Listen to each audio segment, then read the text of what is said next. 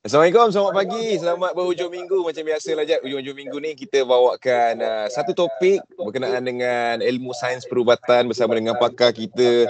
Dan hari ni kita nak cakap pasal benda yang selalu kita dengar kat Malaysia ni, pasal penyakit kanser. Uh, tapi orang tahu tak sebenarnya kanser ni dia ada macam-macam jenis, apa puncanya. Uh, jadi itu itu kita bawakan lah pakar kita hari ni nampak uh, tersenyum je dari tadi kita ada Dr. Nora Zura. Assalamualaikum Dr. Waalaikumsalam Hefni dan Elizad. Ah, Baik doktor ya. Ah, ah. Hmm. Ke area situ? Tak berapa dengar tadi. Minta maaf Elizad. Ah, doktor okey kat situ busy. Alhamdulillah sihat IKN ni happy je. okey, okay. Hmm. Cancer tu Hefni. Uh, taklah kita nak fahamkan sebenarnya orang cakap pasal kanser ni kita selalunya kalau kat Malaysia ni kita selalu dengar kanser kanser payudara. Uh, dan uh, lepas tu ada kanser-kanser lain yang ikut kat situ lah. Tapi sebenarnya doktor apa tu kalau nak fahamkan kanser ni apa sebenarnya? Itu kanser tu bila kita cakap pasal apa yang, yang dalam badan kita yang tak sepatutnya tumbuh. Lepas tu dia tumbuh dan terus menumbuh ataupun benda yang sepatutnya dah mati tapi dia tak dia tak mati dia tumbuh tumbuh tumbuh tumbuh lama jadi kanser ah, macam itulah Hmm, hmm, hmm. Maksudnya benda yang kita tak nak tiba-tiba ada macam tu tu. Ah, badan kita, badan kan kita ada ah, masa hidup kita dan masa mati kita. Ah, tapi sel ni dia degil. Dia dia macam skip the proses tu lepas tu terus menghidup dan membara akhirnya jadi kanser. Ah, macam itulah. Okay, doktor sebenarnya nak cerita hmm. Pengalaman keluarga saya kan family saya semuanya cancer doktor. Ah uh, kecuali arwah mak saya tukang je. Doktor oh, dah terdengar clear? Tak berapa tadi dia macam putus-putus Putus-putus. Ha ah. Cuba cari tempat. Ah, yalah. Bil tak bayar tu doktor biasa tu. Agaklah agaknya dia PKP ni tak tak mas, bisnes tak masuk sangat. Eh, doktor clear? Ah, boleh sikit lah. Okay. Tadi kata uh, apa? Elisa kata family history ya something. Ah, uh, family history uh, sebenarnya kalau ikutkan makcik saya, makcik-makcik saya semua meninggal sebab kanser adik-beradik betul mak semua tak ada dah. Semuanya sebab kanser. Uh, yeah. uh, kecuali arwah mak saya saja. Jadi kita nak tanya dekat doktor sebenarnya ada berapa banyak kanser yang kalau kalau kita kira sebenarnya saya pun sendiri tak tahu sebab kalau itu pengalaman saya hanya dengan kanser payudara macam Evelyn cakap lepas tu saya ada pengalaman kanser utus lepas tu kanser otak dan ada hmm. lah tapi kalau dikira-kira sebenarnya berapa banyak kanser yang doktor dia sebenarnya setiap organ tu boleh jadi kanser. Jadi saya nak kira dengan jari mungkin saya tak mungkin ada ratus-ratus lah. Ah macam tu. Tapi sebagai pakar kanser uh, apa uh, wanita, saya biasanya uh, merawat kanser-kanser kilang telur, uh, pangkal rahim, uh, kanser apa tu, rahim sendiri. Uh, itu yang saya punya bahagian lah. Uh, tapi kalau pakar onkologi memang daripada atas kepala sampai ke bawah kepala lah. Hari tu saya pergi pakar paliatif ataupun pakar yang jaga kanser yang tahap akhir tu macam-macam jadi kanser saya jumpa kan. Ada yang bengkak sini lah mata. Macam kepala otak dah tak, macam tak boleh Allah. nak berfungsi sebab kanser. Ha. So saya nak sebut satu-satu pun ha, kalau kata lidah ada kanser lidah. Kanser tekak pun ada juga. Kisah kiranya. Kiranya semua bahagian anggota badan kita ni ada ada kemungkinan boleh kanser lah beratus-ratus eh. Ha ah betul. Tapi orang cakap ciri-ciri orang yang kanser uh, ni dia jenis yang suka duduk di rumah doktor eh. Eh tu horoskop doktor, silap doktor. tak duduk di rumah tu dia macam spesifik sikit ah sebab apa tak keluar rumah tu. Maksudnya sedentary lifestyle ko yang jenis yang tak suka bergerak. Agak adakah itu yang Hefni maksudkan? Tak tak tak tadi saya gurau je tu. Tu kanser horoskop. Keliru saya. Uh, doktor yang tapi yang tak dapat kanser kan. Uh, yang yang apa ni yang kita nak tak faham kan sebab ada juga saya pernah dengar tau orang cakap selalunya kanser ni punca ni sebab kurang kena cahaya matahari doktor. Betul ke? Alah, vitamin D, vitamin D. Ah, hmm. macam contohlah saya dulu pernah duduk overseas kan. Nak, kata hmm. orang sana dapat lebih kanser berbanding kita pun tak juga. Saya rasa hmm. orang Malaysia pun boleh tahan dia punya kes-kes kansernya. Jadi saya hmm. rasa itu cuma mitos lah. Ah, mungkin ada sesetengah benda yang macam ah, rapuh tulang tu iyalah disebabkan tak dapat vitamin D sebab dia mm-hmm. tak ada cahaya matahari tapi uh, kalau tak keluar rumah tu tak. Uh, tak kena tak kena bukan Okey, kalau macam tu pula Hmm. doktor, macam mana pula ada yang mengatakan sebenarnya kanser ni ada juga yang mengatakan keturunan. Contohnya macam family saya pernah kena history uh, kanser. So sampai Hmm. yang macam kalau tak- setiap tahun kan saya kena check up sebab saya kena ambil langkah berjaga-jaga. Adakah kerana ke apa uh, apa kanser ni boleh didapat daripada keturunan ataupun pemakanan juga? Keturunan tu tak dinafikan, betul. Sebab macam Hefni kata, eh Hefni pula. Ezat kata kan ada mak saudara lah, sepupu lah kan. Nak-nak kanser payudara dengan kilang telur ni dia memang berkait rapat tau. Ha, dan dan kanser yang muda-muda ni ah kita kena alert sikit lah. Mungkin dia disebabkan dia dalam keluarga tu sendiri ada masalah genetik tu. Contoh macam hari tu saya baru bagi talk dekat IKN ni dia kata ada masalah kanser ovari disebabkan uh, BRCA gene tu. Ada satu genetik masalah dia tu. Uh, kalau orang tu dapat uh, sebelum 40, uh, jaga-jagalah mungkin adik dia ke, uh, mak dia ke ataupun anak dia pun ada risiko. Ha, jadi untuk orang-orang macam ni dia kena alert lebih sikit. Dia kena ambil uh, apa tu uh, test genetik tu lah nak tahu dia ada masalah tu Hmm. tak. Sebab kalau dia tahu awal-awal, maknanya dia dah boleh tahu yang dia ada risiko tu baik umur 40 dia dah takut dah ada kanser. Jadi kita kena bagi dia option untuk buang bahagian organ yang kita cakap tu lah macam pernah dengar tak Angelina Jolie? Ha, Dia tu Hmm. kan uh, apa kanser keturunan. Dia punya mak dia kan dengan nenek dia kalau tak silap ada kanser payudara dengan uh, kilang telur ataupun ovary. Memang umur 40 dia dah buang lah dua-dua. So Hmm, itulah hmm, dia hmm. langkah yang pencegahan yang dia boleh ambil. Mm-mm. Tapi itu untuk orang yang macam kanser daripada keturunan. Kalau orang yang keturunan dia tak ada doktor, dia boleh kena kanser ke? Eh boleh, boleh. boleh. Itulah kadang kita pun rasa macam kesian juga kan. Uh, out of blue tiba-tiba orang muda 27 tahun baru semalam saya jumpa. Saya Mm-mm. macam alahai. Tapi dia kata ada keturunan dia siapa ah? Mak saudara or something. Tapi macam dia dapat kanser kilang telur. Mak saudara dia tu kanser rahim, pa- payudara. Jadi kadang-kadang nak kata ada kaitan sangat pun tak juga. Tapi umur tujuh- 27 untuk dapat kanser bara rahim ni, eh, bara oh, kilang telur ni memang saya pun rasa terkilan kan. Tapi kita tengoklah sekarang makin macam kata pemakanan ataupun soal Mm-mm. persekitaran kan. Ha, kita Boleh jugalah. Boleh, boleh mempengaruhi. Mm-mm. Bukan maksudnya kalau orang tak pernah apa ni keluarga dia tak ada dia tak boleh kena tak juga eh. Tak semestinya. Hmm. Mm-mm. Okey doktor, kita semua tahu kalau bercakap lelaki kita je seingat saya lah pasal macam-macam humor lah dan sebagainya. Betul? Hilang ijat hilang. Ya, Ah, ah, dia dia macam sayup-sayup je tu. Ha. Uh-uh. okay, doktor. Dia kal, uh, kalau ikut pengalaman saya lah, kalau saya tengok makcik-makcik saya semua, dia orang ni ada tumor doktor. Kan? Hmm. Tumor tu kiranya macam itulah yang dikenali sebagai kanser. Tapi kalau orang yang contoh macam kanser kulit tu macam mana dia nak pastikan diri tu dia kena kanser? Ah itu kadang-kadang dia tak muncul terus. Kalau kita kan ada macam tahi lalat yang eh betul ke tahi lalat kan betul kita garu-garu dia berdarah contoh kan. Ah tu dah kena ragu-ragu lah. Ah bila sebut pasal kanser ni kan tadi kita kata tak cukup ah, apa matahari kena kanser. Tak juga dia terlebih matahari pun ada. Oh, ah yang tu ke? contoh macam orang yang dekat Australia ke yang suka you know duduk tepi pantai kan dia more expose uh, to kanser kulit. Ha, jadi Hmm, orang-orang hmm, macam ni kan, dan dulu kan saya duduk kat island pun walaupun tempat sejuk kan kalau dia orang nak berjemur tu berjemur jugalah kan. So dia, kalau dia orang berjemur tu memang nanti nan- ada nampak lah bintik yang uh, kejap kecil lepas tu terus besar. Lepas tu dia punya bentuk dia tu macam bukan kita kan tak lalat biasa kan bulat yang tu kan. Mm-mm. Dia ni dah macam bersegi-segi sikit ke ataupun uh, gatal ke ataupun cepat berdarah. Uh, itu memang suspek kanser lah. Uh, so hmm. nak nak Hmm. bila kita cubit isi dia tengok dah jadi kanser. Hmm. Boleh jadi juga. Betul? Mm-mm. Daripada Macam- tak lalat eh. Ap, minta maaf Elizad. Ah, tak dengar ke? Ada dia. Lain kita putus. Ah, uh dia punya tu mic dia tu jauh kot.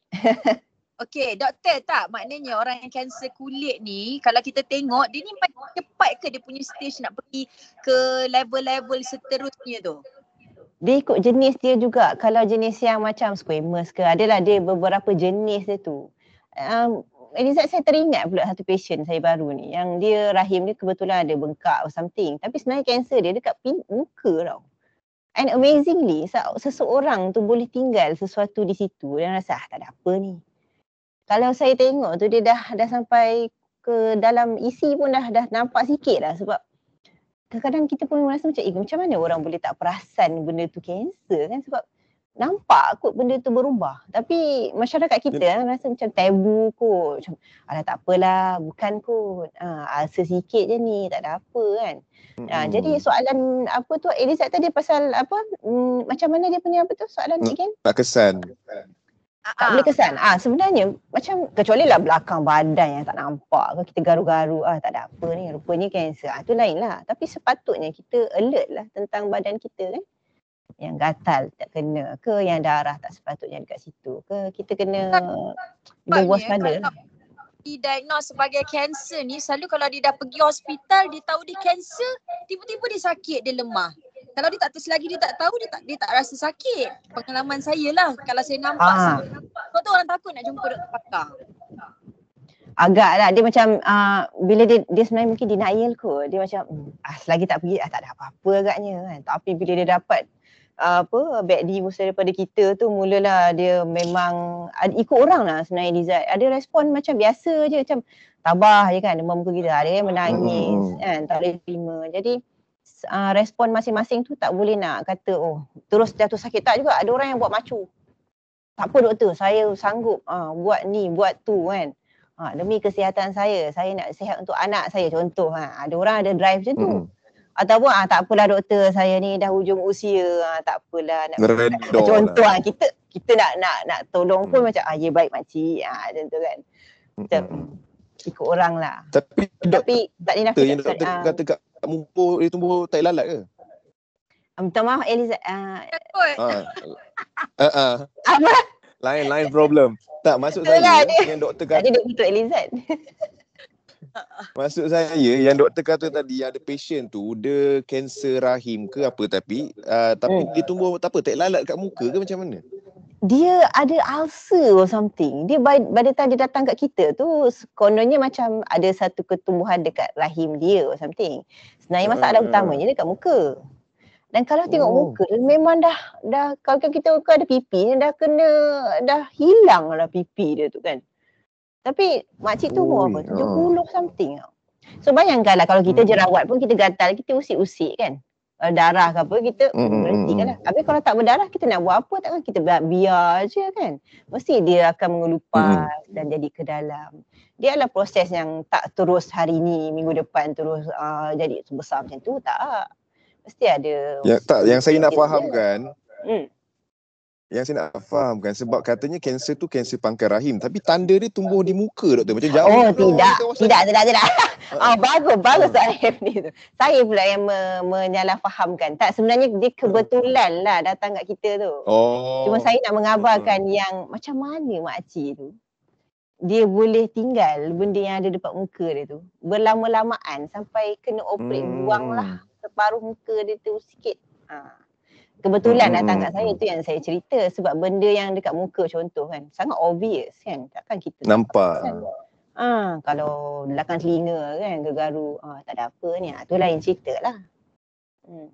Minta maaf tu kebetulan. Ha, kanser dia masih lagi kanser pipi dia. Comel. Tapi, tapi ada, ada juga yang nampak kan doktor kan. Uh-huh. Ada satu cerita lah saya dengar orang cakap selalunya kalau mereka yang mengidap kanser hati, mata dia hmm. akan bertukar jadi kuning. Ah betul. Betul pandai. Betul. Ah dia fungsi hati dia tu dah ber apa tu rosak kan hati kita tu. Dia kalau ikutkan badan kita, dia punya apa tu sel darah kita tu nanti dia apa dihancurkan. Last dia akan ada benda ni yang nama dia bilirubin tu lah. Bilirubin tu kena pergi ke hati. Kalau hati tu sendiri tak berfungsi, dia akan uh, tersebar ataupun terbanjir balik dekat darah. So kuning mata dia. Betul? Akhirnya ada jugalah tanda-tanda yang kita boleh nampak sebenarnya. Ya, yeah, uh, betul. Itu pun hmm. tu poin yang sebenar yang Fahmi nak katakan tu.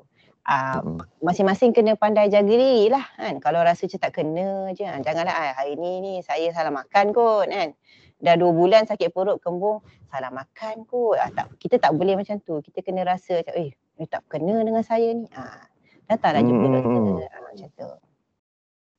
Okay doktor bila kita bercakap pasal kanser selalunya tak lari kalau kita sebut pasal kemo.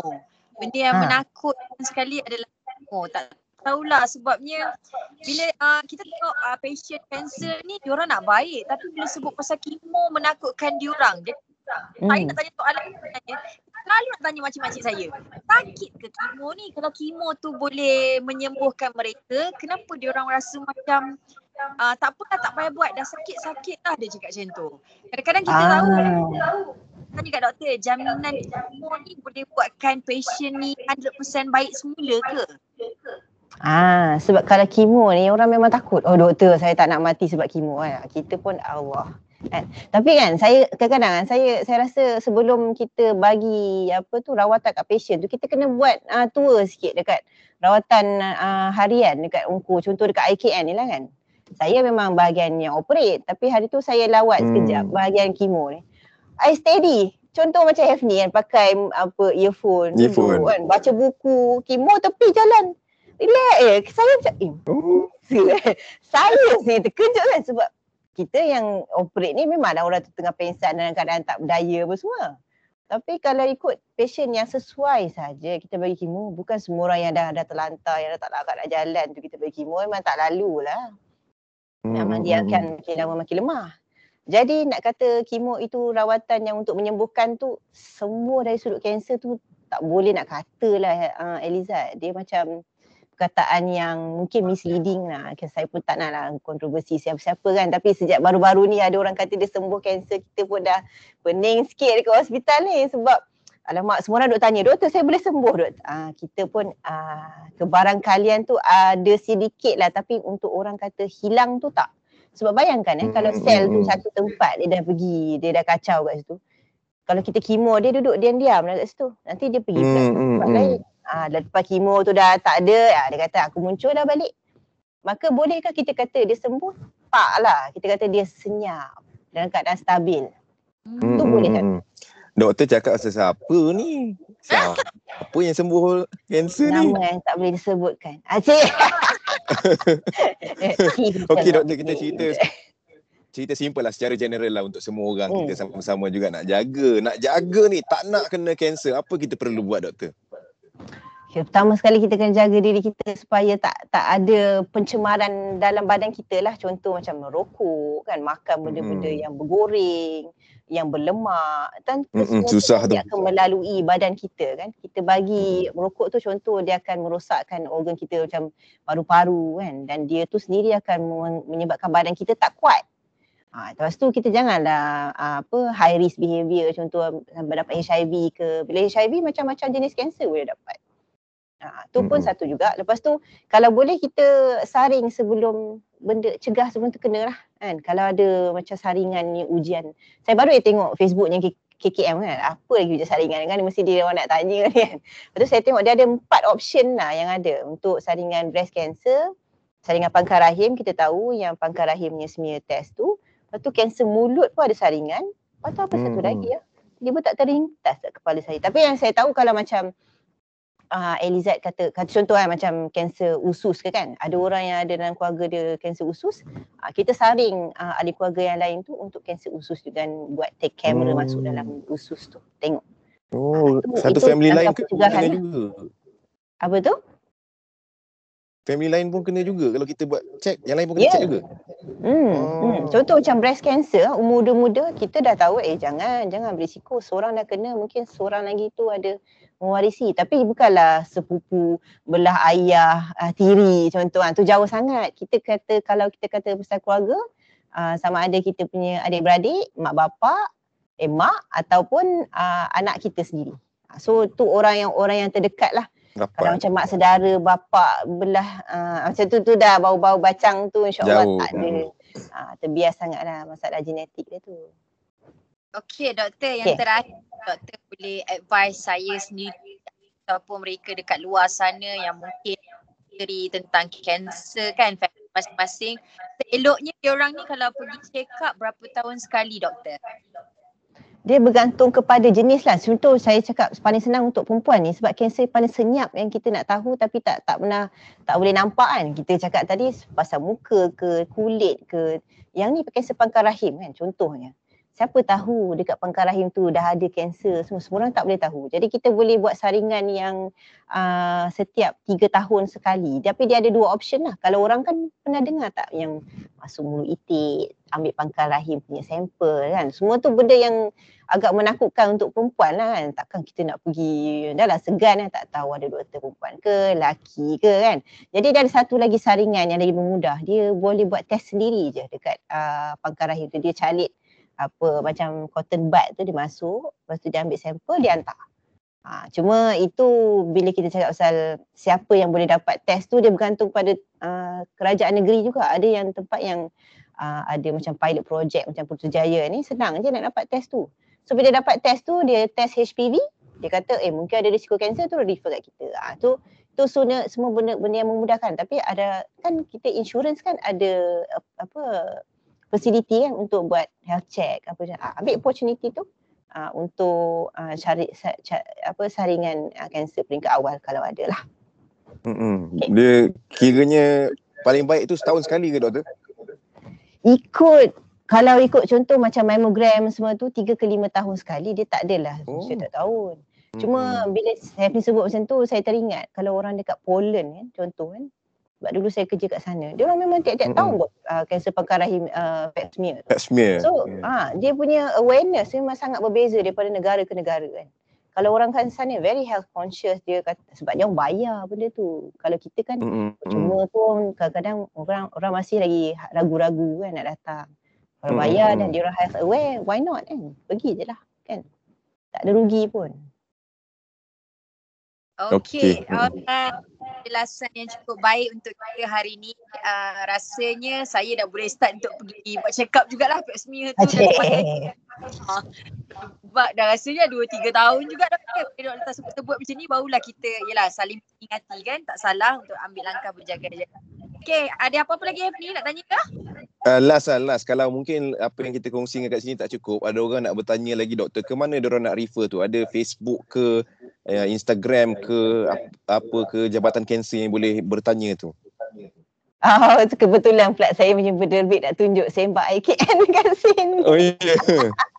kita kan kena promo sikit tempat kerja kita. Jadi, uh-uh. Institut Kanser Negara ada. Mm-hmm. Ah dia ada. Oh, Kita orang baru baru baru ni kan saya ada juga talk tapi memang sembang sihat IKN tu memang suatu sumber yang kuat uh, reliable juga lah sebab kita kita juga yang bagi talk. Macam kan. ma- macam mana nak tengok benda tu? Oh dekat Facebook ada kalau ikutkan uh, laman rasmi uh, IKN sendiri dan website dia pun ada. Ha, mm-hmm. tapi sebenarnya kalau ikut trend sekarang orang ikut Facebook ke Instagram tu kan senang ke apa Kementerian Kesihatan Malaysia kan dia ada apa post-post uh, tentang health awareness and all tu maka hmm. orang-orang kita ni sepatutnya lebih alert lah. Berbanding kita dulu mana ada kan. Baca surat khabar pasal breast cancer hmm. dia no cari kan. Sekarang mungkin tak ada alasan lagi lah kan sebab dia punya informasi meluas Faham, faham. Okey. Tapi itulah uh, kalau maksudnya terus boleh rujuk ke Facebook ataupun laman web rasmi Kementerian Kesihatan ada dikongsikan juga ataupun di IJN ada sembang sembang sembang apa doktor tadi nama dia? Sembang Sihat IKN. Sembang Sihat IKN ada juga. Ah, Okey. Promo. Jadi rasa hari ni cukuplah kita belajar dulu sikit doktor. nanti kalau ada kesempatan nanti kita bawakan topik yang lain mungkin kanser dari segi horoskop pula doktor eh. Horos. Nama, kena baca lebih sikit lah. okay, insyaAllah. Terima kasih banyak doktor. Hmm. Okay, terima kasih Hefni and Elizad. Okay, Assalamualaikum doktor. Stay safe. Waalaikumsalam. Jumpa lagi insyaAllah. InsyaAllah.